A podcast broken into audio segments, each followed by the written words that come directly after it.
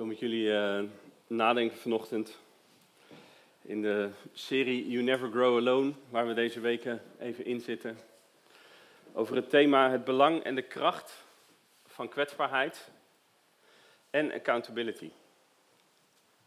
Accountability staat in het Nederlands volgens mij voor verantwoording afleggen of rekenschap geven. En eh, nou, in mijn leven, en misschien herken je dat in je eigen leven, is dat niet iets wat naar je toe komt, maar iets wat je uitnodigt. Ik uh, was 16. Het langere verhaal heb ik wel eens eerder gedeeld.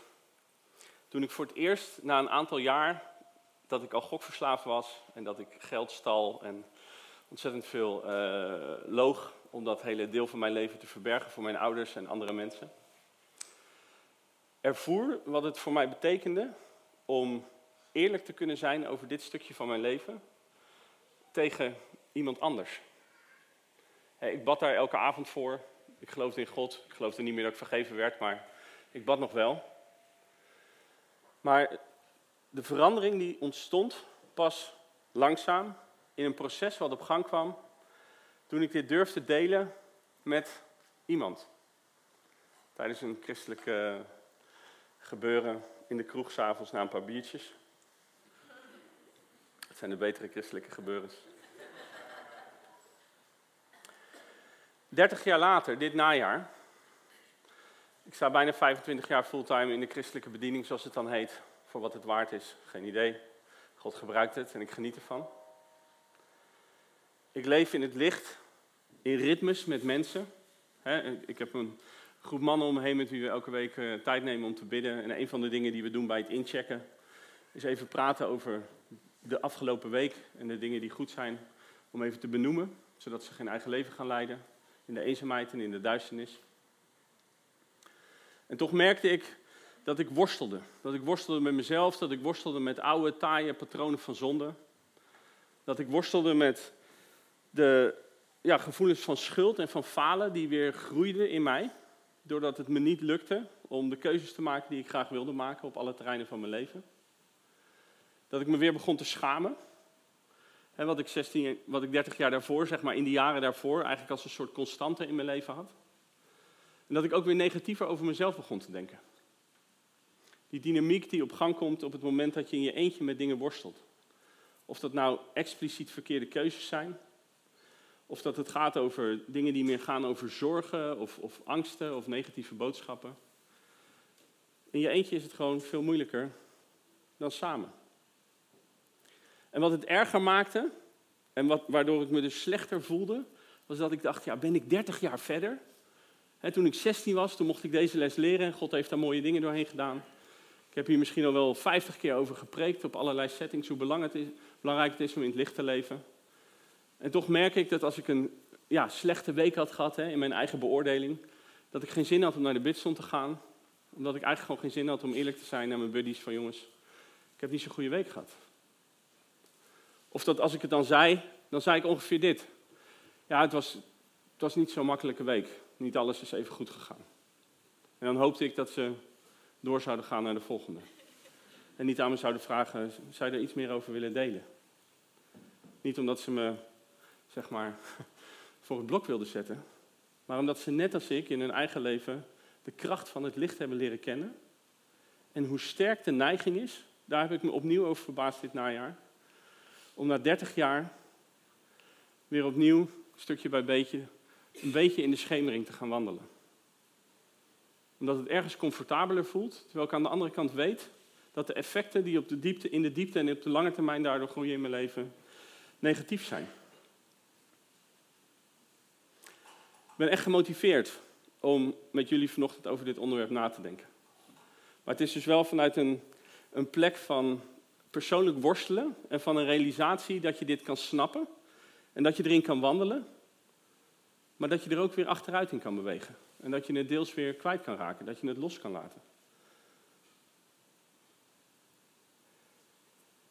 Ik heb de afgelopen jaren een aantal keer in, in tijden van gebed een beeld gezien waarvan ik nog niet precies weet wat het betekent. Maar het kwam wel in mijn voorbereiding opnieuw terug en daarom wil ik het delen. Het is het beeld van een, een hoge toren een beetje zo'n uh, ja, een beetje middeleeuwse toren.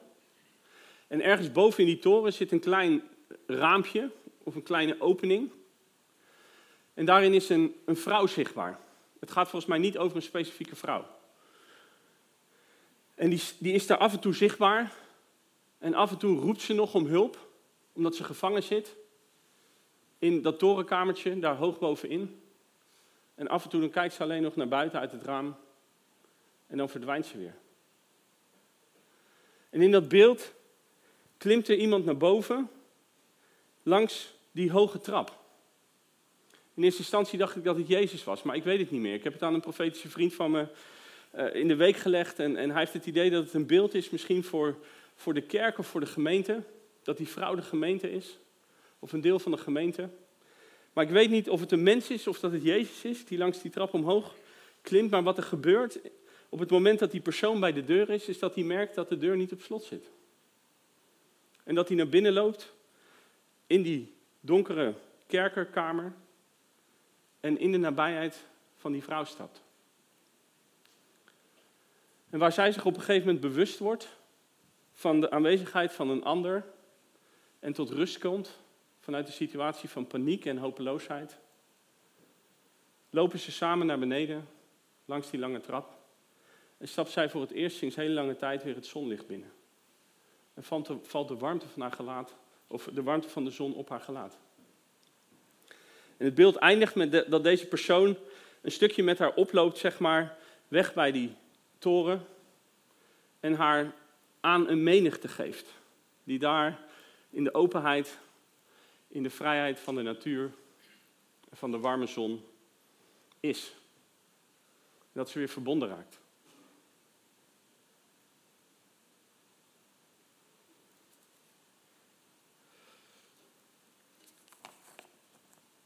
Ik wil met jullie twee aspecten van het goede nieuws delen. En dat doe ik even aan de hand van een paar Bijbelteksten. In Jeremia 29 staat dit.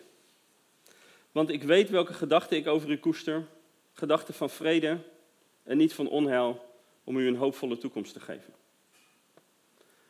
En dus God zegt door de profeet heen, ik heb een hoopvolle toekomst voor je weggelegd. Daar zijn mijn gedachten vol van. Positieve gedachten. Jezus zegt in Johannes 10, vers 10: De dief komt niet dan om te stelen, te slachten en te verdelgen. Maar ik ben gekomen opdat zij leven hebben in overvloed. Dat is deel van het goede nieuws. Van Gods hart voor jou, van Gods hart voor mij. Een hoopvolle toekomst. Echt leven. Overvloed.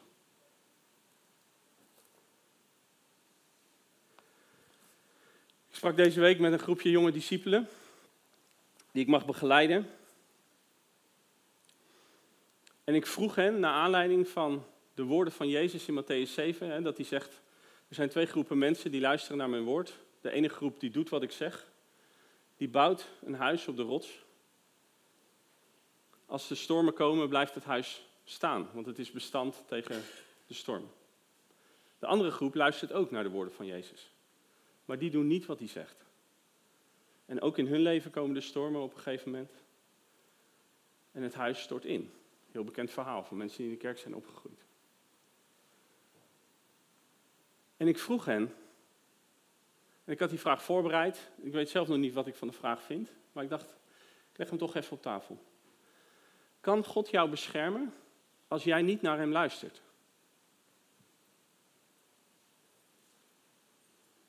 Nou, ik denk theologisch gezien dat het antwoord is ja, dat kan. Want God kan alles. Maar ik probeerde met hen, en, en zij reageerden natuurlijk erop en zei, ah, hoe kan je dat nog zeggen en zo. En ik, zat gewoon een beetje te, prikken, zeg maar. Dus het was helemaal niet dat ik uh, proberen was een of andere theologische statement te maken. Maar ik probeerde gewoon in het verhaal te duiken. Dat Jezus zegt, hey, er komen stormen in je leven. En mijn diepste verlangen is, is dat jij je leven vormgeeft op een manier dat datgene wat er tegen je gegooid gaat worden, wat het leven tegen je gaat gooien, wat de Satan op je los gaat laten, dat je daartegen bestand bent. Dat is mijn verlangen. En daarom nodig ik je uit, en dat zegt hij aan het einde van de bergreden, om mijn woorden te horen en ze te doen. Dus het is niet Gods verlangen dat delen van ons leven, of het nou een schuurtje is, of een groot gedeelte van het huis, ons levenshuis, dat het uiteindelijk instort. Het is zijn verlangen dat het blijft staan. Dat is goed nieuws. Maar ik zat te reflecteren op die ontmoeting met hen.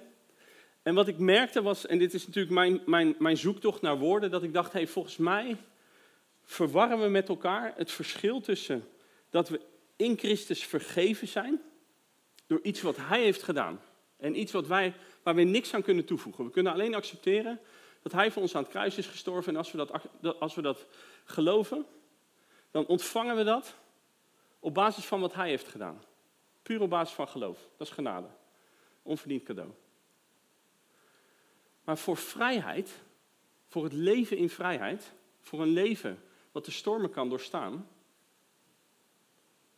voor een leven wat vrucht draagt,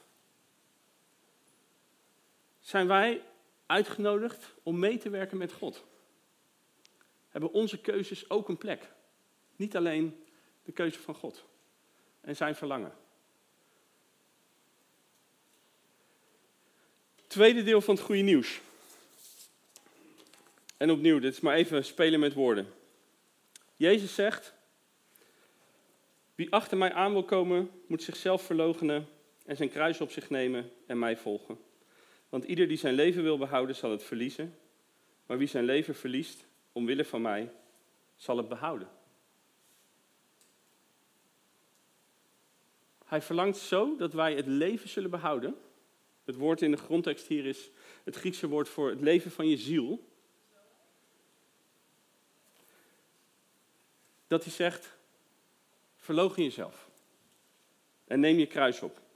En ik hoorde ooit een hele simpele uitleg van deze twee diepe aspecten. Jezelf verloochenen en je kruis opnemen. Jezelf verloochenen is niet doen wat je wel wil. Je hebt bepaalde verlangens. Nou, soms zijn die niet gezond. Brengen die geen leven voor jezelf, voor mensen om je heen. Zeg God, verloochen jezelf, Joost. Je kruis opnemen is wel doen wat je niet wil. Er zijn allerlei dingen die ik niet wil. Ik wil het liefst alles wat ik verdien voor mezelf houden. En daar dingetjes voor kopen voor mezelf of voor mijn gezin. Ik vind het spannend om met mensen in gesprek te gaan over wat er echt in hun hart leeft. En vragen te stellen die ze misschien ook ongemakkelijk kunnen vinden. Of met mensen over Jezus te praten op het moment dat ze hem niet kennen. Omdat ze dan misschien denken dat ik een rare gast ben. Wat ook zo is. Dus er zijn allerlei dingen die ik spannend vind of die ik niet wil. Waarvan Jezus zegt, daarin mag je je kruis opnemen. Ik nodig je uit om dat wel te doen. Paulus zegt in Galaten, vergis je niet, God laat niet met zich spotten. Wat een mens zaait, zal hij ook oogsten. Wie op de akker van zijn vlees zaait, zal uit zijn vlees verderf oogsten. Maar wie op de akker van de geest zaait, zal uit de geest het leven oogsten. Nou, dat is even een hele zware opening. Omdat ik hoop dat ik een principe kan illustreren. Dat voor jouw redding, voor jouw vergeving, voor de identiteit die je hebt in God, dat is allemaal volbracht in Jezus. Maar de vraag of je daar ook in kan wandelen, of je in die vrijheid wandelt, of je net als Jezus vrij wordt van geld en bezit, zodat vrijgevigheid een vreugde wordt in plaats van een last. En al die, of die principes dus leven brengen in jou, daarin ben jij nodig. Daarin werk je samen met God. En ik ook. En juist omdat dat samenwerken niet makkelijk is. In ieder geval niet in mijn leven, op een aantal terreinen. Sommige dingen zijn taai. Sommige gedachtenpatronen zijn taai. Sommige gevoelspatronen zijn taai. Sommige gedragspatronen zijn taai. Op die gebieden waar het taai is. En op die gebieden waar het kwetsbaar is. Waar het, met, waar het allerlei dingen in je beweegt. Angsten, leugens, noem het maar op dat zijn precies de gebieden waarvan God zegt, daarvoor hebben we elkaar gekregen.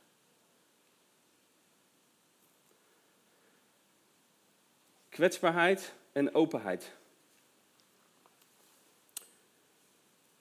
In 1 Johannes, of sorry, in Johannes 1 staat, ik moet echt uh, een grotere bril kopen of groter printen. Waarschijnlijk is dat laatste beter. Het woord is vlees geworden en het heeft onder ons gewoond. En wij hebben zijn heerlijkheid aanschouwd, een heerlijkheid als van de enige geborene des vaders, vol van genade en waarheid. Het is anders vertaald, de openbaring van Vader, God, de onzichtbare, degene die niemand ooit heeft gezien, zien wij in zijn zoon Jezus. En die bestaat als het ware uit twee dingen, als je het even heel erg uh, plastisch maakt. 100% genade, 100% waarheid. Dat is Jezus. En om dus te groeien in de relatie met Hem, daarom heb ik boven deze slide gezet, want dat is een vraag die ik in ieder geval in mijn leven soms opnieuw moet beantwoorden. Ik heb ooit voor het eerst een keuze gemaakt en gezegd: Jezus, ik wil niet alleen ontvangen wat u voor mij hebt gedaan, maar ik wil mijn leven ook aan u geven. En voor u gaan leven. En daarmee zeg ik eigenlijk: ik wil steeds meer op u gaan lijken. Ik wil die weg gaan van Lucas 9, van mezelf verloochenen en mijn kruis opnemen. Daar heb je honderd verschillende beelden en taal voor in de Bijbel. Maar die keuze heb ik gemaakt. En ik heb het nodig om af en toe weer terug te keren naar die keus. Dus daarom niet vervelend bedoeld, hè? maar ik wil er ook niet van uitgaan of het over je heen hangen dat jij dit moet willen. Misschien is dit de vraag waar jij moet stoppen met luisteren. En waar je gewoon eens een week of twee weken mee bezig mag gaan. Wil jij meer op Jezus lijken? Want als je al wat langer onderweg bent op die weg, dan weet je dat dat de moeilijke weg is. De makkelijke weg is de weg dat we hier wel over zingen, maar dat we het niet ten diepste kiezen als richting en dat we daarin niet ten diepste rekenschap afleggen aan mensen om ons heen. Nou, als je dat wil, en ik wil dat, dat heb ik deze week opnieuw besloten, toen ik deze preek voorbereidde. En op basis van de vrucht van de worsteling zeg maar, met deze dingen, dan zijn er twee dingen cruciaal. Eén, kwetsbaarheid en openheid. Dat wie je echt bent, wat er echt in je omgaat en wat je echt doet, de keuzes die je maakt, dat dat niet alleen bekend is bij jezelf en bij God, maar ook in ieder geval bij één iemand anders. Kwetsbaarheid en openheid. En als dit heel ver van je afstaat, hè, ik ben dus 30 jaar geleden op deze reis begonnen. En inmiddels heb ik de krachten en de zegenen van ervaren waardoor ik niet meer terug wil. Ook al is het nog wel zoeken en worstelen en herijken. Als dit heel ver bij je afstaat, dan is het niet iets, oh, weet je wel, een doel wat je nooit kan bereiken. Dan begint het altijd met een eerste stap. Maar als je weet, nou, oké, dat. Het tweede dus, accountability, sorry, Engels woord. Nederlands is wat meer zoeken. Verantwoording afleggen of rekenschap geven. Nou, wat belooft God? Ik pak die twee terreinen uit en dan hebben we een kort moment van reflectie. Heel veel beloftes, ik heb er twee uitgekozen. Jacobus 5. Beken elkaar uw zonde en bid voor elkaar, dan zult u genezen. En zonde kan dus zijn dat je iets hebt gedaan wat je niet had moeten doen, dat het geen leven brengt. Zonde kan ook zijn dat je iets niet hebt gedaan wat je wel had moeten doen. Ik had me voorgenomen om eh, sorry te zeggen tegen iemand. Maar ja, het moment was toch niet echt handig, dus ik heb het niet gedaan. Oké. Nou, de volgende ontmoeting een nieuwe kans. Dus beken je zonde en bid voor elkaar. Tweede, maar gaan we onze weg in het licht, zoals Hij zelf, dat is God, in het licht is, dan zijn we met elkaar verbonden en reinigt het bloed van Jezus, zijn Zoon, ons van alle zonden. Beleiden we onze zonden, dan zal Hij die trouw en rechtvaardig is, ons onze zonden vergeven en ons reinigen van alle kwaad.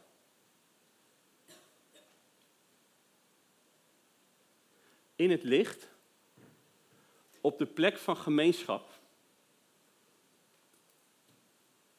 Jezus is in het licht, maar er is ook gemeenschap in het licht, dus daar is een ander. Een broer of zus. Daarom zeg ik minimaal één ander.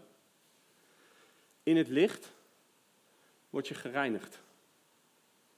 Je was al vergeven, dat is in Christus. Maar het effect van de dingen, wat dat in je ziel is geworteld, wat een plekje heeft gekregen, Zoals een vieze vingerafdruk op een raam. Je wordt gereinigd van de effecten. Dit is zo'n grote belofte. En dat gebeurt wanneer we in gemeenschap leven. En dat hebben we het hardste nodig in de dingen die het meest kwetsbaar zijn. En waarin het dus het meest lastig is. Ik noem dat, heb je eerder uit mijn mond gehoord, als je me vaker hoort, de macht van het kwaad groeit in het duister. De boze zal je altijd proberen te verleiden. Dat deed hij vanaf het begin, dat doet hij nog steeds. Om iets te doen wat geen leven brengt. Niet alleen omdat die keuze een negatief effect heeft op jou of op je omgeving, liefdeschade doet. Maar omdat het op het moment dat je realiseert dat je iets verkeerd gedaan hebt, dat je ervan baalt, dat er iets van schuld in je leven komt, dat er iets van schaamte in je leven komt, dat er iets van angst voor afwijzing in je leven komt, maar hoe zullen de anderen reageren wanneer ik hier open over ben? Met als hoop, dat is zijn strategie, dat je steeds verwarder raakt in jouw beeld van wie God is. Oh, God zal me ook wel afwijzen. En met anderen kan hij wel verder gaan, maar zijn genade is voor mij niet meer genoeg. En verwarring over het beeld van jezelf. Toen ik een paar jaar echt goed verslaafd was, ja, ik zei het niet tegen mensen. Hè, stel dat ik nog in een christelijke setting kwam. Van, hé hey, uh, Joost, wie geloof je dat ik ben? Nou, misschien zei ik dan wel, ja, ik ben uh, denk ik een kind van God. Maar in mijn hart was natuurlijk maar één boodschap. Je bent een junk. Je bent hopeloos. Je gaat hier nooit van vrijkomen. Dus wat ik geloofde van binnen, dat was aan de buitenkant niet zichtbaar, maar dat was het effect van die keuzes steeds in een bepaalde richting die niet hielp. Het wonder, wat God in ieder van ons aanbiedt, en wat je hopelijk al in je leven hebt ervaren, is dat deze macht van het kwaad teniet wordt gedaan in een proces. Afhankelijk natuurlijk van waar het over gaat en hoe lang het al speelt en hoe diep het heeft ingegrepen op je leven. Maar dat deze macht teniet wordt gedaan in het licht. Ik werd niet afgewezen. Iemand zei, oh, maar ik heb ook geworsteld met dit probleem. Het is echt wel mogelijk om daar verder in te komen en zelfs om er van af te komen. En mensen die Jezus kenden, die me hielpen om in het spanningsveld te stappen, dat de gevoelens en gedachten die ik over mezelf had, niet de gedachten waren die God over me heeft. Zodat ik kon gaan kiezen of ik in een strijd wilde gaan leven tussen mijn gevoel en zijn woord, of dat ik mijn realiteit wilde laten bepalen door mijn gevoel. Ik had op een gegeven moment een beeld, of een indruk. Ik, ik, ik, ik stond in een kamer, zeg maar, en aan de muren van die kamer waren, hingen eigenlijk alle, alle voorbeelden van mijn uh, tekortkomen, van mijn falen. Slechte keuzes, sommige dingen waar niemand iets van wist. Geen fijne plek. En Jezus die klopte op de deur van mijn kamer. En ik wist dat hij het was. En hij vroeg aan me, Joost, mag ik binnenkomen?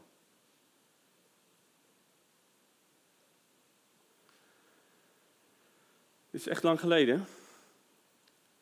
Maar ik weet nog dat ik echt een soort ambivalent gevoel, dat je zo'n dubbel gevoel hebt. Aan de ene kant van, oh ja, ik kende hem al een beetje en ik wist dat met hem waarschijnlijk beter zou zijn als zonder hem.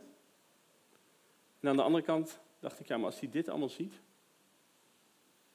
een beetje theologisch gezien niet heel slim van mij, want hij wist het al, maar je weet hoe het werkt met je ziel. En toen zei die Joost, en in die tijd sprak hij af en toe nog tegen me in het Engels, ik weet niet waarom.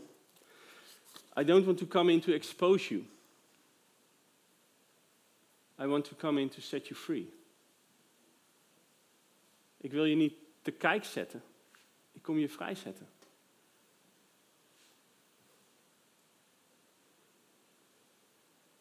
Dat is een persoonlijke ervaring, maar dit is een bijbelse realiteit. Dus als het tot je spreekt, mag je het gewoon ontvangen als iets wat jij mag gebruiken. Dat jij in die kamer bent, welke kamer dat dan ook is, in jouw levenshuis. Waar het donker is. Waar het eigenlijk niet fijn is om te zijn, terwijl je wel weet dat hij er is. En dat Jezus klopt. En vraagt, mag ik binnenkomen? En dat jij mag kiezen. En toen hij binnenkwam, toen deed hij iets heel moois. Maar dat ga ik bewust niet vertellen, omdat we in een gemeente zitten waarin we uitgenodigd worden om te oefenen in het zelfverstaan van Gods stem. Dus jij kan in dit beeld bewegen als je wilt, en anders dan kunnen we er samen voor bidden. Maar dan zou dus de uitnodiging zijn dat de Heer jou wil laten zien wat hij tegen jou zegt. Of wat hij wil doen met die dingen die er aan de muur hangen in jouw kamer. In plaats van dat ik deel wat hij in mijn kamer deed.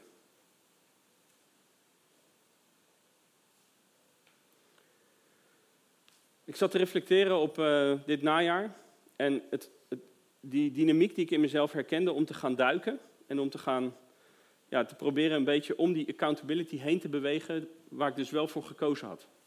Een wekelijks ritme. Omdat het zo ongemakkelijk was.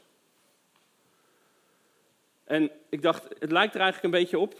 Dat, voor, voor, ons is dat dus vrijdagochtend van 6 tot 8, uh, eh, mijn, uh, mijn mannenbidgroepje. Alsof ik daar zit. En dat ik dan, we, we, delen niet in de hele groep, maar we hebben duo's met wie we dat doen. Dat ik zeg, ja, ik, ik, ik, ik wil je wel even vertellen wat er deze week in, in deze kamer is gebeurd. Hè, maar in die, die kamer. Maar dat ik op de gang blijf staan. En dat ik met die persoon langs die kamer loop en zeg: Ja, er waren wat dingen in deze kamer die waren, niet, uh, die waren eigenlijk niet zo handig. Maar er zijn ook andere kamers. En hoe sneller ik er voorbij kan lopen, hoe beter. En misschien helpt het je helemaal niet, maakt niet uit. Maar het hielp mij dat ik dacht: Oh ja, dit, dit beeld helpt me. Want Jezus vroeg: Mag ik binnenkomen? Omdat hij iets wilde veranderen wat ik niet zelf kan veranderen. Dat is wat Jezus doet. En de uitnodiging voor mij, en misschien ook voor jou, is om dus ook in ieder geval één iemand anders binnen te laten. Misschien stapsgewijs. En echt te vertellen. Wie je echt bent. Wat er echt in je omgaat. En wat je echte keuzes zijn. De kracht van schaamte wordt niet gebroken in een gebed, dat helpt, maar wordt gebroken op het moment dat we delen, dat we eerlijk zijn. Oké, als laatste. Of, of, nee, de valkuilen en dan nog kort accountability en dan uh, rond ik af. Wat zijn de valkuilen?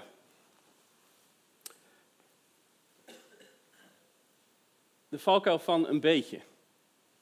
Een beetje delen daar heb ik net wat voorbeelden van gegeven. En een beetje eromheen draaien. Er is nog een valkuil, dat is de valkuil van af en toe. Dat je alleen de ander opzoekt, of een ander opzoekt, op het moment dat je het echt niet meer redt.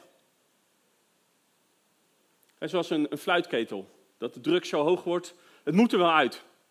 Je bent gewoon in blinde paniek. Of je baalt zo erg en je begint zo negatief te denken dat je denkt, ja, als ik op deze weg door blijf wandelen, weet ik niet waar ik uitkom. Dus nu moet ik het wel met iemand bespreken. En zoals ik, dat was mijn realiteit toen ik het voor het eerst deelde met iemand. En dat is dus helemaal prima. Maar op het moment dat je geproefd hebt van dit leven en dat je gelooft in deze principes, dan is af en toe een valkuil. En dan is mijn aanmoediging, maak het concreet. Wie is het? Ook al is het voor een periode. Waar gaat het over? Hoe vaak spreken jullie af om hier met elkaar even over in te checken? Ik ben echt dankbaar en dat zeg ik dus niet um, omdat ik het begrepen heb. Hè. Ik hoop dat ik eerlijk ben over de worsteling en dat ik zoekend onderweg ben. Maar toen ik merkte van, oh ja, dit proces in het najaar, wat ik net probeerde toe te lichten, dat is er en dat is een soort realiteit en dat verander ik ook niet met een simpele keuze. Toen heb ik aan God gevraagd van wat zou me kunnen helpen. Daar ben ik ook over in gesprek gegaan met een paar mensen om me heen. En het plaatje wat daaruit kwam, was het plaatje van het echt even zoeken van een, um, een persoon die even puur voor mij functioneert als accountability partner. Niet meer dan dat. Dus we doen niet en bidden en accountability en profetie en allerlei dingen mijn beste vriend zei, gast, ik ben er voor je, wat je ook nodig hebt. Zal ik dit voor je zijn?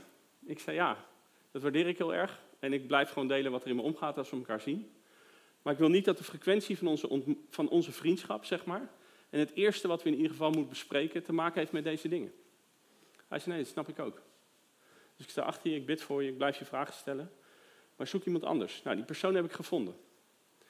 Dus hoe het er nu in mijn leven uitziet, dat helpt mij. Elke week een half uur en we doen alleen maar dit. Ik heb hem gevraagd, wil jij mij helpen? Ik geef je toestemming om in mijn leven te spreken. En ik wil je uitnodigen om me elke keer dat we samenkomen een paar vragen te stellen. En ik wil accountable naar je zijn op deze terreinen. Er zijn een paar terreinen. Hij heeft datzelfde naar mij gedaan. Nu doen we elke week een half uurtje. Als het kan face-to-face, dan wandelen we even kort, anders bellen we in. Het maakt echt heel veel verschil, merk ik. En dat is genade van God. Maar die genade die stroomt dus in lijn met zijn principes. Dat is wat ik probeer te illustreren. Dus af en toe was voor mij niet genoeg. In ieder geval niet in deze fase. Ik heb wekelijks nodig en super concreet. Nou, de valkuil van iets hier en iets daar, dat, dat is een beetje gek verwoord, maar dat gaat over, hè, je deelt af en toe iets persoonlijks met deze persoon, en dan deel je op een ander moment weer iets wat kwetsbaar is en, en persoonlijk, of wat je misschien lastig vindt met een andere persoon. En super gaaf dat je die vertrouwdheid en die openheid ervaart om dat te doen. Maar op het moment dat je wil groeien, dat je iemand een stem wil geven in je leven, dat iemand ook een spiegel voor je mag zijn. En dat is dus een keuze, dat hoef je niet te doen. Dat heb ik wel gedaan bij deze vriend van mij. Dat hij mag zeggen, hey, nu, dit is de derde week achter elkaar dat je eigenlijk hetzelfde verhaal vertelt. Dus geen veroordeling, halleluja. Maar wat verlang je voor komende week? En wat heb je nodig als dat je verlangen is?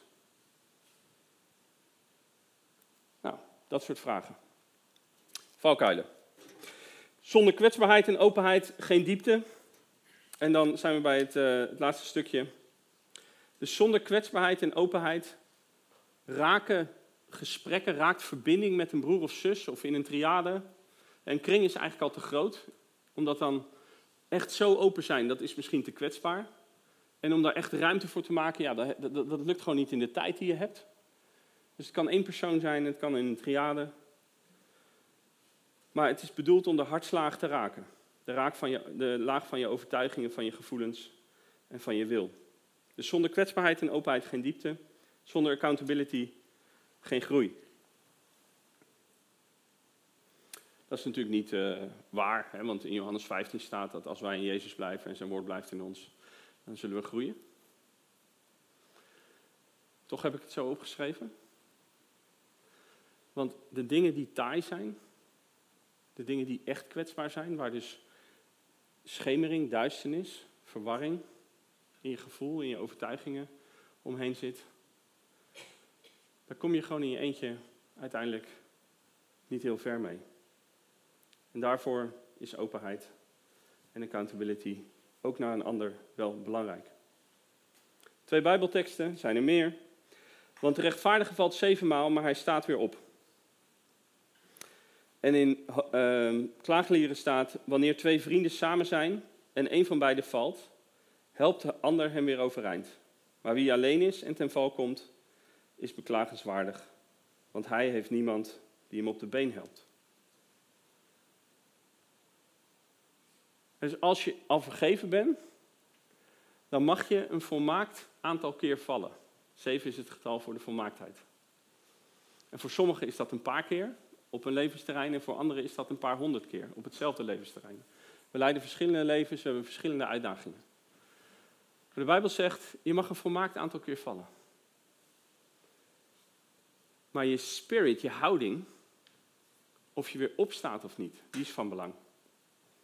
En ergens anders, nou ja, dat vers staat dus dat in sommige dingen het echt handig is als je niet in je eentje wandelt, omdat het dan lastig is om op te staan.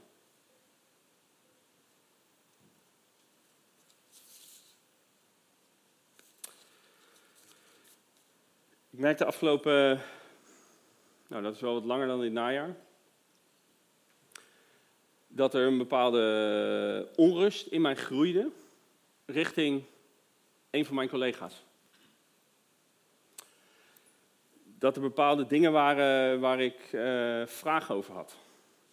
Waar ik moeite mee had, zeg maar, bepaalde keuzes. En de effecten die dat had op ons werk. Ik, ben dat, uh, ik heb geprobeerd dat op te zoeken, zeg maar, in gesprek. En toe te lichten wat mijn vragen waren, wat mijn zorgen waren. En mijn hoop was natuurlijk dat het zou veranderen. en dat deze persoon zou zeggen: hey, wat fijn dat je dat deelt, nieuw inzicht, gaan we mee aan de slag. En dat de realiteit zou veranderen naar mijn beoogde realiteit. Datgene wat ik denk dat fijn of goed is. Dat gebeurde niet. En toen uh, ja, raakte ik geïrriteerd. Af en toe. Ik ben er ook niet de hele dag mee bezig. Ik heb er ook niet de hele dag last van. Kwamen er op een gegeven moment andere collega's naar me toe. En die zeiden, hey, kan ik even wat met je bespreken? Ik ben even aan het zoeken hoe ik met iets moet omgaan. En die begonnen bepaalde dingen te delen die over de effecten gingen van datgene waarvan ik dus het idee had dat we daar misschien anders mee om moesten gaan. En het duurde echt niet heel lang voordat als ik nu terugkijk, de oordeel in mijn hart was gegroeid naar deze persoon. En de manier waarop ik het merkte, was doordat op het moment dat ik met iemand sprak over deze situatie, dat ik best wel emotie voelde en best wel scherpe dingen zei. Terwijl de persoon in kwestie er niet bij was. Iets wat ik echt niet oké vind.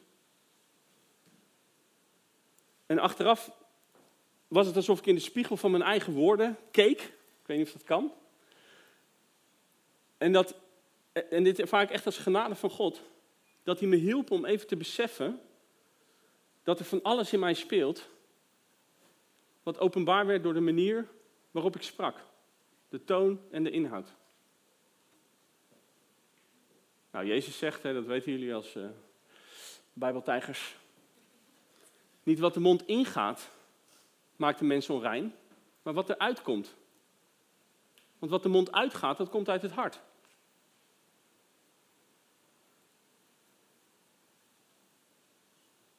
Het lijkt een beetje een random voorbeeld. Dat realiseer ik me als ik het nu vertel terwijl we aan het afronden zijn. Maar dit is de zegen van in verbinding met elkaar staan. Op het moment dat de ander ook toestemming heeft om een vraag te stellen. Want wat nou als iemand mij de vraag had gesteld: Joost, wat maakt dat dit je raakt? Ik merk dat je. Weet je wel, dat, dat er echt lading op zit bij je, of hoe je dat ook precies verwoordt. En daarin beweeg je nu van je af. Je praat over buiten en over de ander. Maar het raakt jou ook. Wil je daarbij stilstaan? Nou, dat is een accountability vraag. Wat maakt dat het je raakt? Die ontzettend behulpzaam was geweest, helaas. En dat verwijt ik niemand. Het ging om jongere collega's, ik ben een senior. Misschien dachten ze, voelden ze wel dingen, maar hebben ze het niet bespreekbaar durven maken, omdat ze dachten, nou Joost is daar zelf verantwoordelijk voor. Of uh, misschien uh, dachten ze wel dat ik het altijd goed zie. Hopelijk niet. Maar het had me geholpen. Als iemand me gespiegeld had, dan had ik toe kunnen komen aan mijn eigen proces en mijn eigen hart. En had ik, eerder, had ik me eerder kunnen bekeren van een bepaalde frustratie en oordeel die daar gegroeid was. Die nu effect heeft gekregen op andere mensen door de dingen die ik heb gezegd. Oké, de toolkit. En dan reflectie. Oh, dit heb ik al gedeeld. Ik verwelkom je hulp. Ik geef je toestemming om en ik nodig je uit om. En jongens, het is allemaal e- super eenvoudig. Wat doet het met je? Zijn er dingen waar je voor schaamt? Wat verlang je? Wat heb je nodig? Wat wil je besluiten? Kan ik iets voor je betekenen? Dat is de Accountability Toolkit van mijn vriend, mijn broeder, die hierin voor mij beschikbaar is en ik voor hem. Oké, ik wil je vragen om drie minuten te, even in stilte te reflecteren. Je moet even kijken wat jou het beste past op dit moment. Op een schaal van 1 tot 10. Hoe kwetsbaar open ben jij op dit moment? Het gaat dus niet over naar iedereen, maar in ieder geval naar één persoon. Wat zou je willen?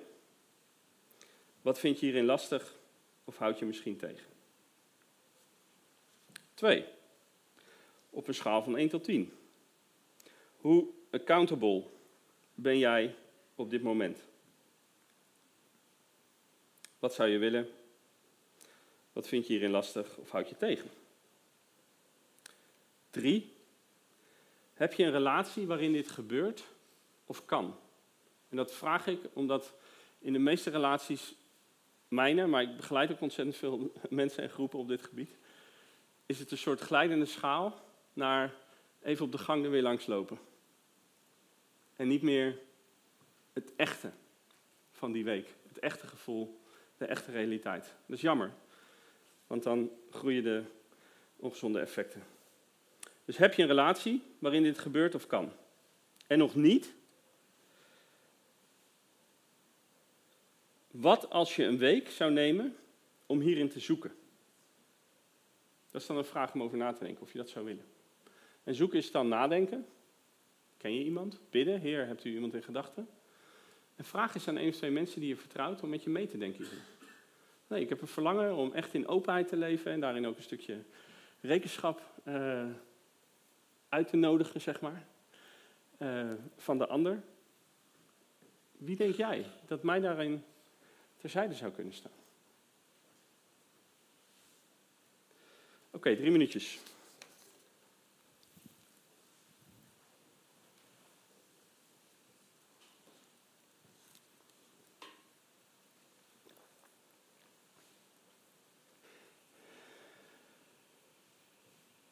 Oké. In mijn uh, voorbereiding kwam het. Uh,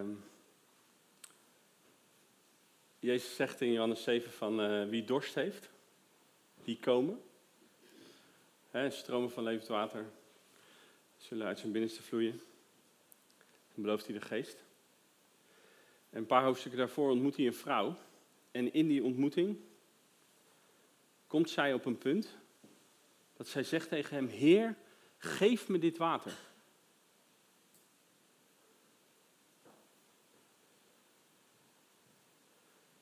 Als vandaag, alles in deze dienst, ook de dingen die ik heb proberen toe te lichten,